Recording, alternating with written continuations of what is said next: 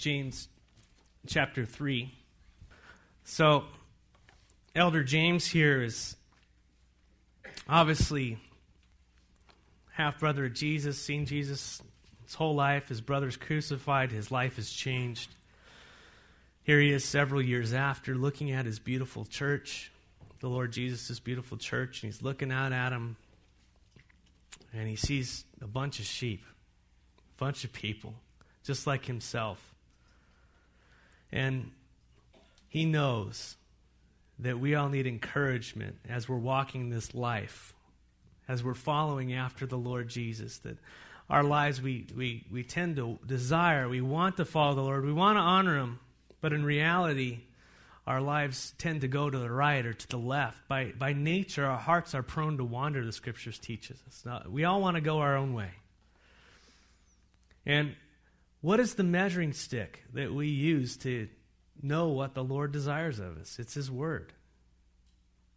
You know, Second Timothy three sixteen talks about the Word. It's profitable to straighten us out, correct us, put us on the right path, reset those broken bones.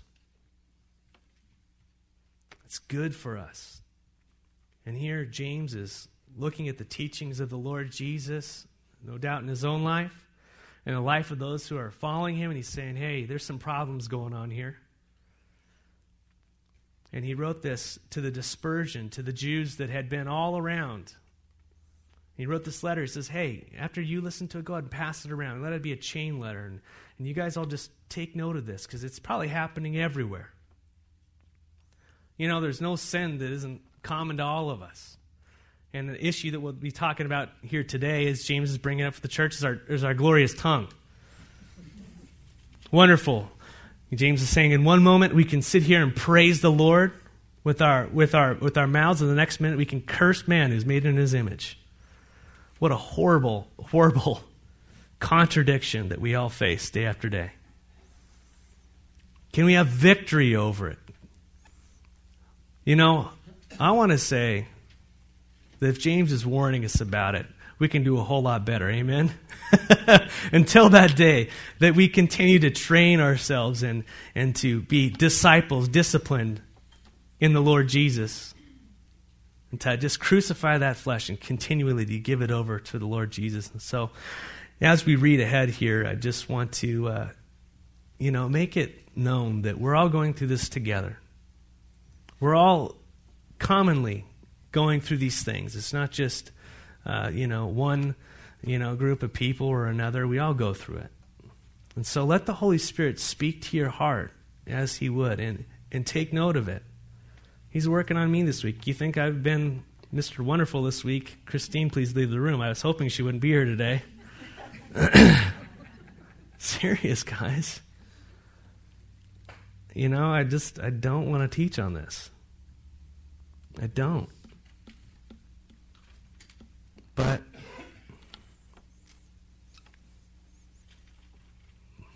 here it is. It's His Word. It cuts us all. Not many of you should become teachers, my fellow believers, because you know that we who teach will be judged more strictly. Ouch. Thank you, James. But notice he says we who teach. He's including himself in this. He's not putting his standard on someone else that isn't given him to himself. We who teach, you will be judged more strictly. You who teach the Word of God to your children, you who, who take it. And, and, and the tendencies to, to kind of, you know, go, okay, well, I'm never going to do that. Well, to some degree, to another, we're all called to share about the Lord Jesus, to model Him in our in our lives. Obviously, he's talking about the people in the in the church who edify, who teach, who who stand up and who sit down in a Bible study and expound the Scriptures to you, who are counseling out of the out of the Word of God. You will be judged more strictly. And I don't like that word, judged. Any of you like that word? James is reminding us that there will be a judgment. James reminds the church that one day we will stand before Christ Jesus for judgment. And for those who teach, it's a stricter judgment, obviously. To he, to he who has been given much is going to be required much. And I want to take a second to clarify uh, one of the doctrines in Scriptures about Judgment Day. I think it's important that we recognize that there is a day when all of mankind will stand before the Lord Jesus. The Bible teaches that one day both the unbelievers and the believers will stand before the judgment seat of Christ. And if we are here in Matthew twenty-five, let's flip over to verse thirty-one. Matthew chapter twenty-five, verse thirty-one, I believe that this scripture kind of gives us the best summary of what will happen on Judgment Day. Obviously, there are many scriptures, and I will talk about some of them today. You look at, you know, prophet, all the way from the prophecies of Joel and all these types of things, all the way into the New Testament. Paul talks about different issues. But I want to kind of give you the heart. And I think that Jesus talking here in, in Matthew chapter twenty-five, verse thirty-one, kind of sums it up for us. Starting in verse thirty-one, it says, "When the Son of Man comes in His glory, and all the angels with Him,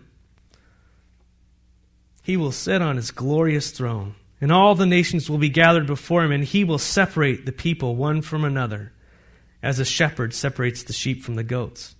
He will put the sheep on His right and the goats on His left. And the King," capital K, so to speak, trying to identify that this is the Lord, "will say to those on His right, 'Come, you who are blessed by my Father, and take your inheritance, the kingdom prepared for you since the creation of the world. For I was hungry, and you gave me something to eat. I was thirsty, and you gave me something to drink. I was a stranger, and you invited me in. I needed clothes, and you clothed me. I was sick, and you looked after me. I was in prison, and you came to visit me.' Then the righteous will answer Him, 'Lord, When, when did we see you hungry? And when did we feed you, or thirsty and give you something to drink?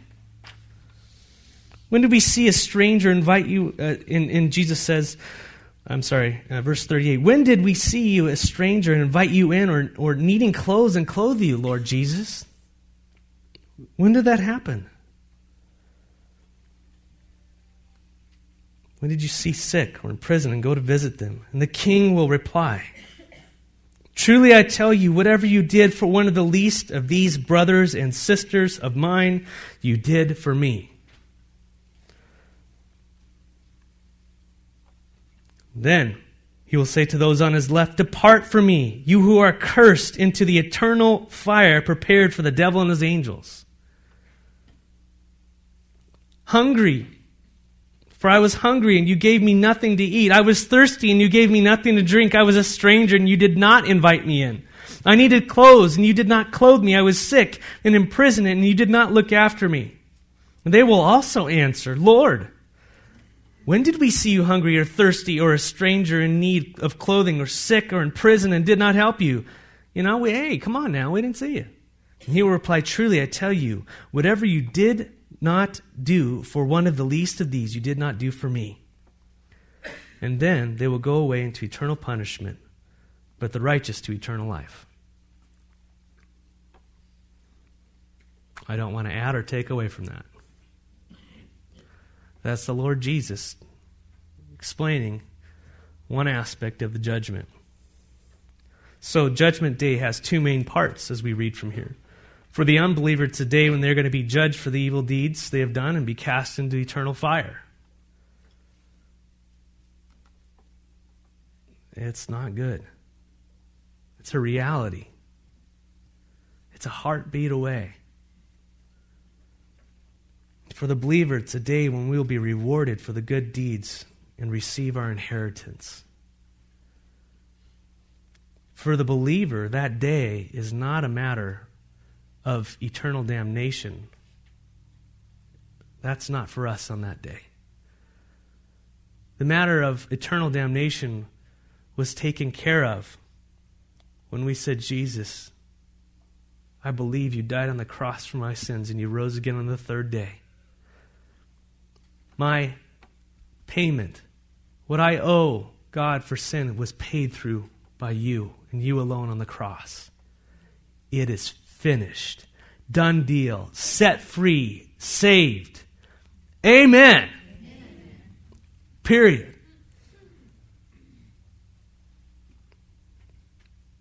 As John chapter five twenty-four says, says, most assuredly I say to you, he who hears my words and believes in him who sent me has everlasting life, and he shall not come into judgment, but has passed from life unto death. Shall not come into judgment. You have passed from life unto death. I'm sorry, death unto life. Yeah, you got to help the dyslexic pastor here. Something was theologically off. So we're not going to be judged according to eternal life at that point, but we will be judged for our deeds done in the body. Did we walk in the good works prepared for us beforehand in Christ Jesus, as Ephesians chapter, you know, chapter two, verse ten talks about? You're saved by grace through faith, and that not of works, lest anyone should boast. Amen. Saved by grace through faith. Created. Yours workmanship, yours poema, created in Christ Jesus for good works, the next verses, right? That he prepared for you beforehand, that you should walk in him and do it. You were prepared for a reason. You were saved for a purpose. I was saved for a purpose. We'll stand before Jesus and give an account. Did we walk in those? Were we submitting our lives to the Holy Spirit? Did we hide him in the ground, or did we invest him in people and relationships, take steps of faith? Did we live a life that reflected the reality of our salvation? Really, that's the heart of the book of James. If you're looking at the book of James, which is very important for all of us, remember it applies to every single one of us, is to live like Jesus. Are we living like Jesus? You know, if you say you have a, fee, uh, a faith and your life doesn't reflect it by your good works, you don't really have a faith at all, you know? That's kind of what James is saying. The proof is in the pudding. Repent and get moving. I, I love James. He's not going to go P C on us. You know, he's not going to package it in a way that he's just like, come on, guys, we're all in this together. Let's get going. This is the way the Lord would have us walk. This is the way we're doing it. Let's move. You don't need to counsel it. Just change. Do it. Stop. Start. We're going to get into this in just a second. And I'm talking to myself this morning, believe me. You know, to live like Jesus, we need to repent and, and, and change. Remember last week I talked about Revelation chapter two, and he's speaking to that church at Ephesus, you know? Yet I hold this against you, he says. He talks about all the good things, yet I hold this against you. You have forsaken your first love. He goes, consider. In other words, remember how from where you have fallen. Remember that. And repent. And then do the things you did at first. If you do not repent, I will come to you and remove your lampstand from its place. But you have this in your favor. You hate the practices of the Nicolaitans, which I also hate. Whoever hears... Whoever has ears, let him hear what the Spirit says to the churches. To the one who is victorious, I will give the right to eat from the tree of life, which is in the paradise of God. Those are really difficult passages of Scripture to look at. But there's a tying together of faith and works. Works do not save us. We're saved by grace through faith, but the evidence has to be there with it. It's there. It's the proof. To the one who is victorious. And I think that's where they came up with that doctrine of the perseverance of the saints. I'm not sure. I don't, I'm not smart enough to get into it. Yes, we're saved by grace through faith. Amen. But we're deceived. You know, if he saved us so that we can continue to live the life that we want to live. You know? Who are you living for? Who am I living for? Am I living for Lord Jesus? Is he truly the Lord? Is he the one who calls the shots in my life? Am I going to him for commands? Am I going to him for my relationships? Am I going to him for mercy and the grace I need every day? Am I going to him for help, Lord? I stink. Or thank you, Lord, for giving me this. What do you want to do with this, Lord? It's yours. Or is everything about how you would deal with it? I struggle with that all the time. Every relationship, when when when Jesus becomes Lord in, in our lives, when he really takes control, when the reality of salvation sets in, you just get a different set of goggles. You're looking at life differently. Every opportunity, every relationship, every heartbeat, every financial decision, every hurt, every trial, every success. That's all weighed in His balance and His presence. Decisions are made that would, that would please Him and not me. Amen? So repent, return to our first love and do those first works. What does that mean? If you're stuck in that self-centered way, self-centered life, you're living for you, repent. Right? Stop, turn around. And return to your first love. Go back to Jesus and go do those first things you were doing. Remember when the Lord saved you and you were just new in your heart, and what kind of things were going on there? You were talking to Him a little bit. You were inquiring. You were in His Word. You were, you were praying. You were desiring fellowship with new believers. You were longing to serve. Not just in the building, but I mean, longing to serve people. Something changed inside of you. You were different. You longed for fellowship with other people. And by the way, people noticed something in you, didn't they? What happened to you, Matt? Why are, why are you not cussing up a storm anymore? You know? What happened? Jesus saved me. And it just changed. As I started abiding in Him, I became a new person. And He's continually working on me. And I have a, um, an opportunity to share now. You're sharing the faith. Your faith for the Lord just flows from your life. Return to our first love. I'll tell you what, when we deal with this issue with the tongue coming up here in just a second, that it all hinges on that relationship. If you try to fix your tongue and you try to fix anything about yourself apart from abiding in Jesus Christ, ugh. It's just like, it's not going to work. He's the solution. The way that we were saved is the way that we continue. He's it. He's the vine.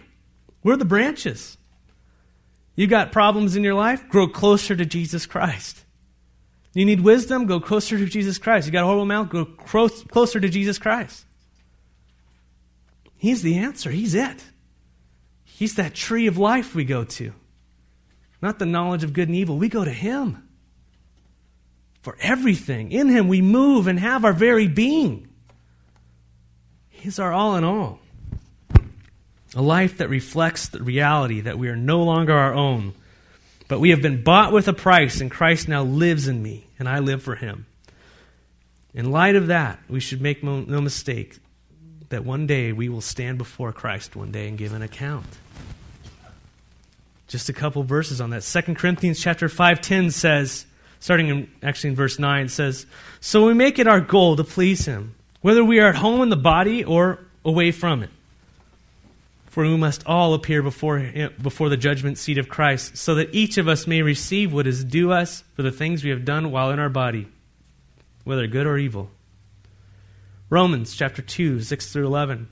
God will repay each person according to what they have done. To those who, by persistence in doing good, seek glory, honor, and, im- and immortality, He will give eternal life. You know, living like you're saved, because you are. But for those who are self-seeking and reject the truth and follow evil, there will be wrath and anger. There will be trouble and distress for every human being who does evil, first for the Jew, then for the Gentile. But glory, honor, and peace for everyone who does good, for first for the Jew, then for the Gentile, for God does not show favoritism. What is that good work He's talking about? Receiving Jesus Christ as your Savior and living like it. Revelation chapter eleven, verse sixteen through eighteen, the twenty-four elders were before the throne, and they were saying, we give thanks to you, Lord God Almighty, the one who is and was and is to come, right? Because you have taken your great power and have begun to reign. The nations were angry and your wrath has come. That time has come for judging the dead and for rewarding your servant, the prophets, and your people who revere your name, both great and small. That rewarding. And for destroying those who destroy the earth. Judgment is the time for rewards for the church. First Corinthians chapter five, three through five. Paul, speaking, says, I care very little if I am judged by you or by any human court. Indeed, I don't even judge myself. My conscience is clear. And he goes on and says, but that does not make me innocent. It is the Lord who judges me. Therefore, judge nothing before the appointed time. Wait until the Lord comes. He will bring to light what is hidden in darkness and will expose the motives of the heart. And at that time, each will receive their praise from God. So we will stand before Him. It's it's a reality, and, and that needs to sink in. We got to live knowing that we'll, we want to li- we want to please Him. We shouldn't be worried about eternal life or eternal death. That was dealt with on the cross. But now we're disciples. We follow Jesus Christ. We live to please Him. Are we grieving the Holy Spirit, or are we, you know, blessing the heck out of Him? You know?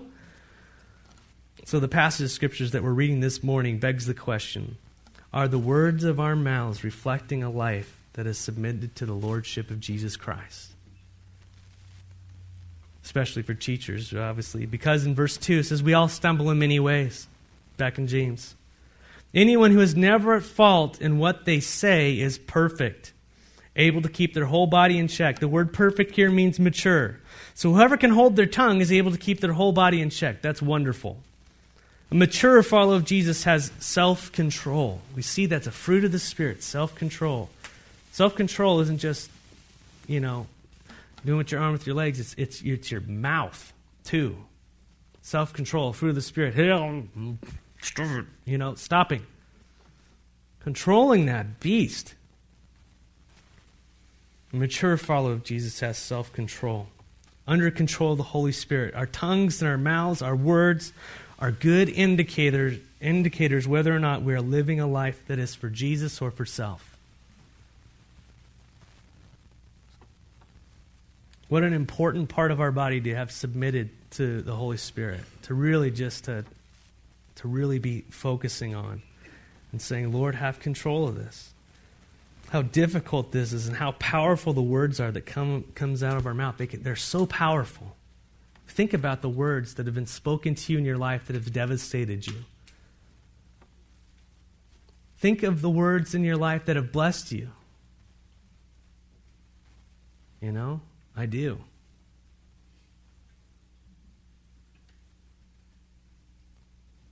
I want a divorce.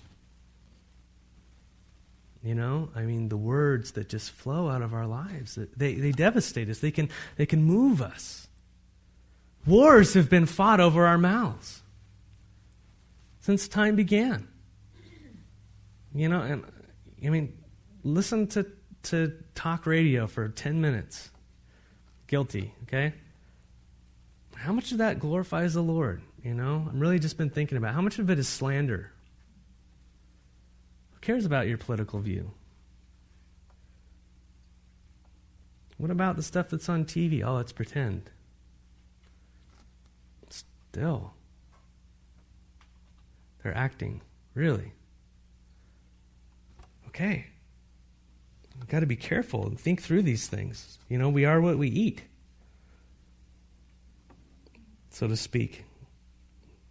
You know, when you sing the words in music, they become a part of you. When we put bits into the mouths of horses to make them obey us, we can turn the whole animal. Or take a ship, for example. Although they are so large and driven by strong winds, they are steered by a very small rudder, wherever the pilot wants to go. Likewise, the tongue is a small part of the body, but it makes great boasts.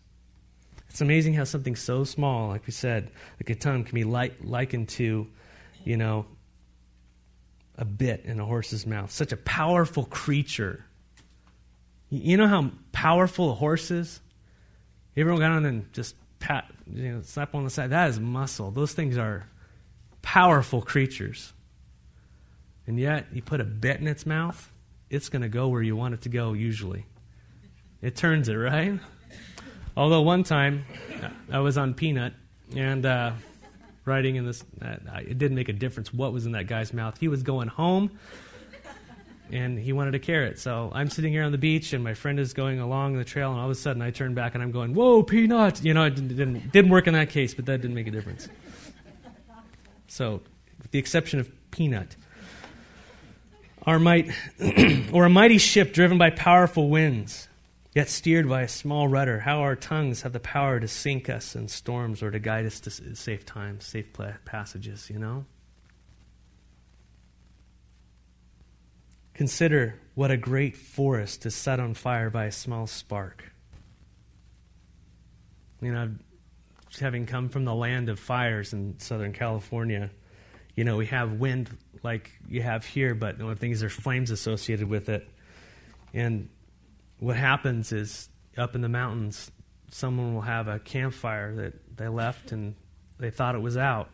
The wind blows up and hits those coals, and it ignites all this dry brush. In, in one evening, it goes all the way from the mountains all the way to the shore, just rips straight through.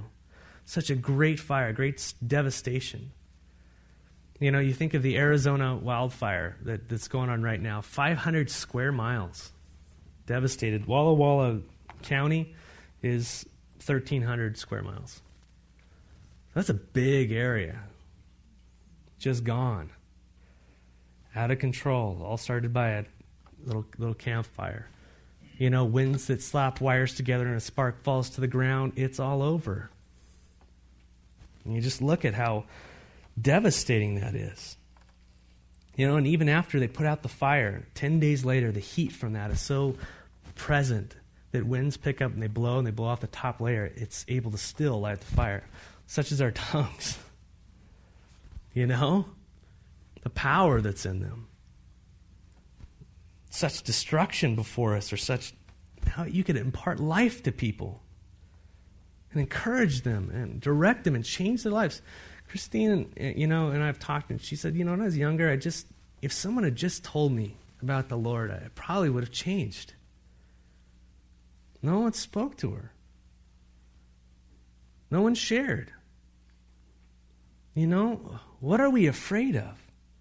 Let's start giving life to people. Instead of, you know, reinforcing negative stuff that flies around, let's just en- encourage. Let's give them scripture. Let's give them love. Give them truth. Give them the gospel. Change their lives forever instead of le- letting the fires rage. What a great forest is set on fire by such a small spark. The tongue is also a fire, a world of evil among the parts of the body. It corrupts the whole body, sets the whole course of one's life on fire, and it sets and itself set on fire by hell. Proverbs eighteen twenty to twenty-one. From the fruit of, a man, of his mouth, a man's stomach is filled. With the harvest from his lips, he is satisfied. The tongue has the power of life and death, and those who love it will eat of its fruit. Either way.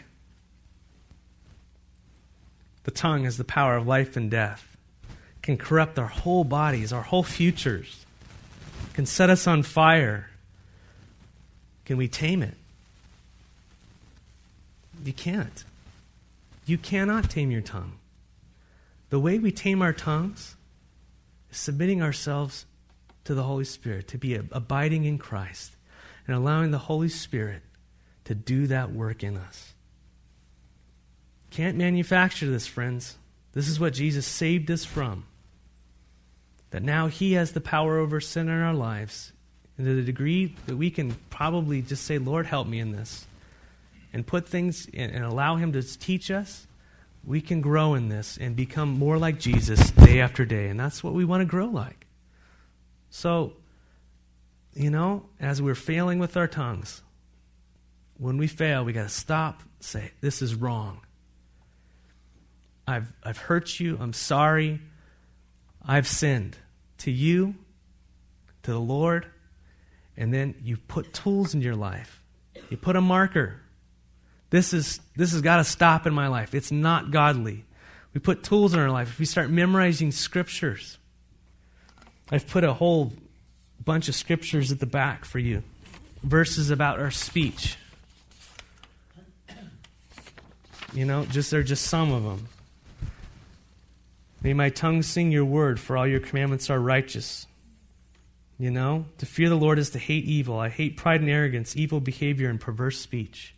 An abomination of the Lord is a lying tongue, one that causes div- divisiveness, These are things that the Lord does not want in us. And the Holy Spirit can work in us to change these things. How exciting that is. Someone who has been this could be changed by the power of God to become like Jesus. No matter what area you're struggling in, that's the hope we have. He's risen. He saved us, not even from death, but He's wanted to give us life, an abundant life, here and now and forever. That's exciting. I want it. Ask. And do. Step out. Call it like it is. With the tongue, we praise our Lord and Father. You know? I love this. Are we able to tame it? All kinds of animals, birds, reptiles, and sea creatures are being tamed and have been tamed by mankind, but no human being can tame the tongue. It's a restless evil full of deadly poison.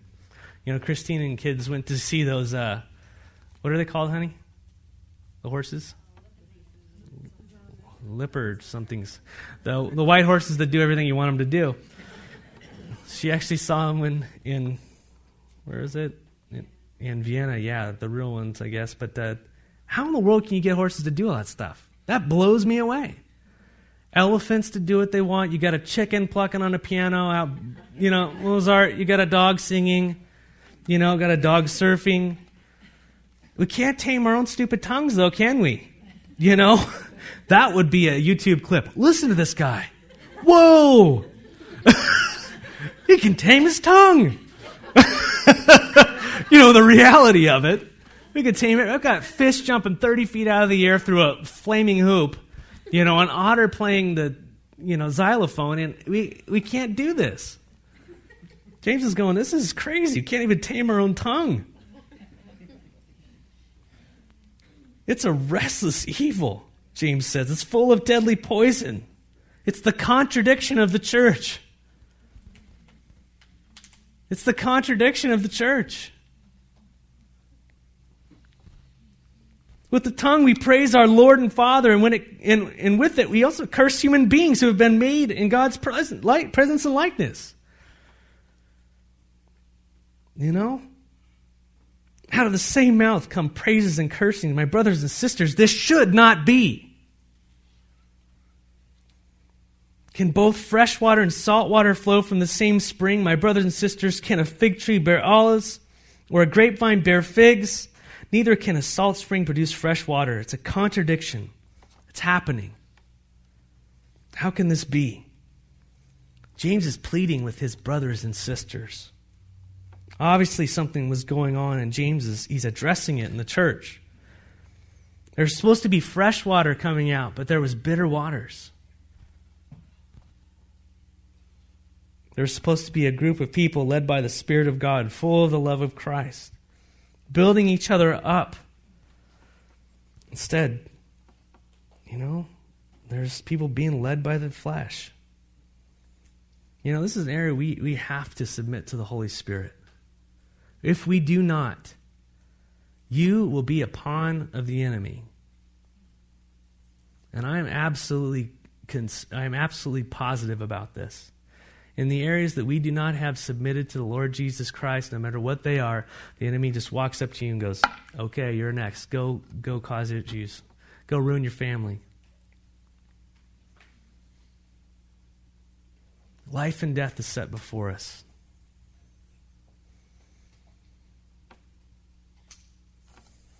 We must communicate with one another in a way that honors our Father.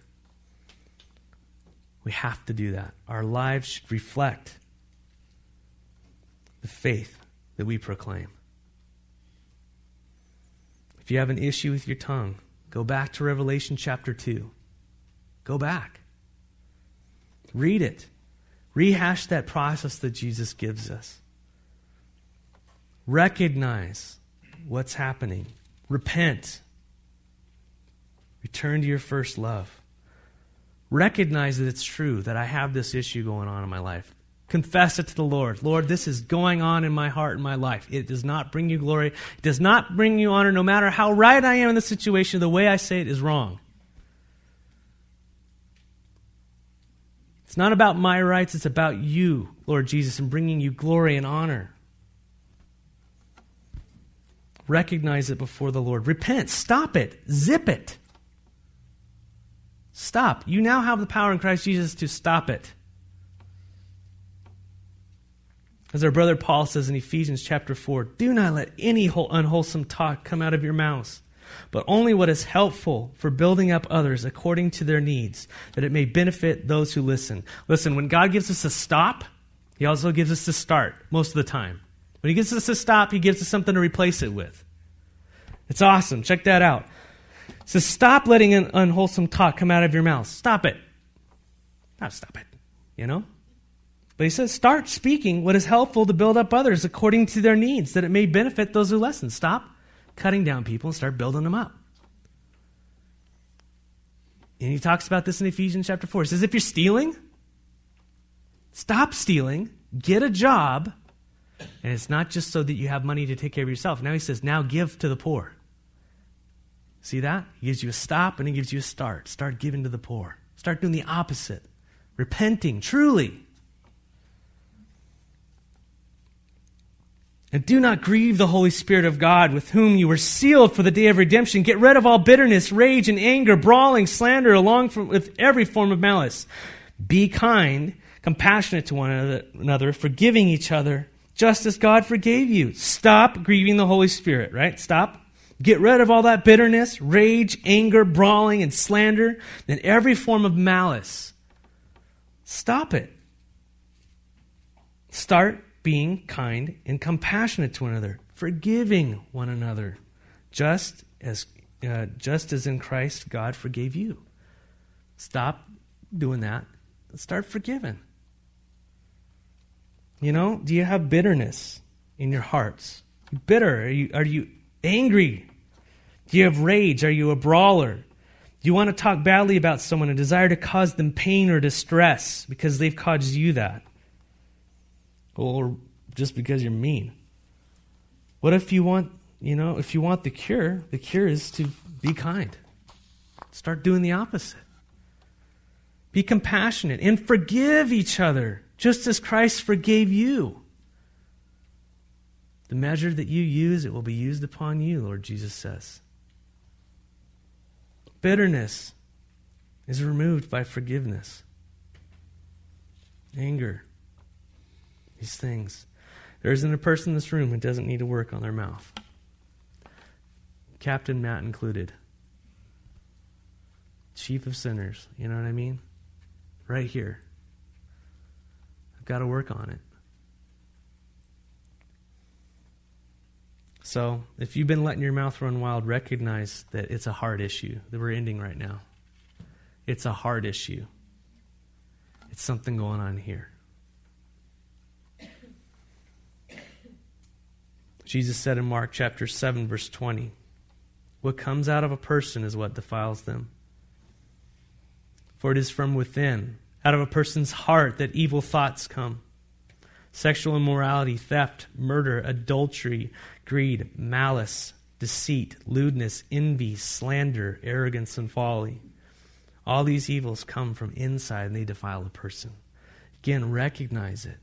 Confess it. Repent. And start doing the things that you first did, right? Go back to your first love. Spend time in his presence. Abide in the King. Let him minister to your soul. Let him cleanse you. He cleanses us. He forgives us. He's, he's the water that we need when we are desperately thirsty. When we're caught up in sin, he's our Savior. He always has been and he always will be. He's the thing that, he's the one that saved us when we were out there. He's the one who pulled us out of the wilderness. He saw us far away doing our own thing and he loved us. He knows you're messed up. He knows I'm messed up. He knows what we've been through and all these types of things. That doesn't make a difference. He died. He made you a new creation. And now he wants us to live like it. New set of programs. Reboot. I'm sorry, you're not that person anymore. You're now my son and daughter. Now we're gonna, you, we're gonna learn to live like it. He restores our souls.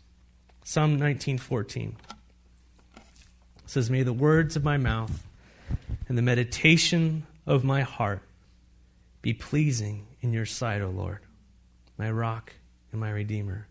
May the words of my mouth and the meditations of my heart be pleasing to you. That's what we live for. We live to please him. Let's get it right, church. Start in your homes. Start with those you've offended and work it out. Let God's grace fill your lives. We only get one shot at this. It's too short. Amen? Let's pray.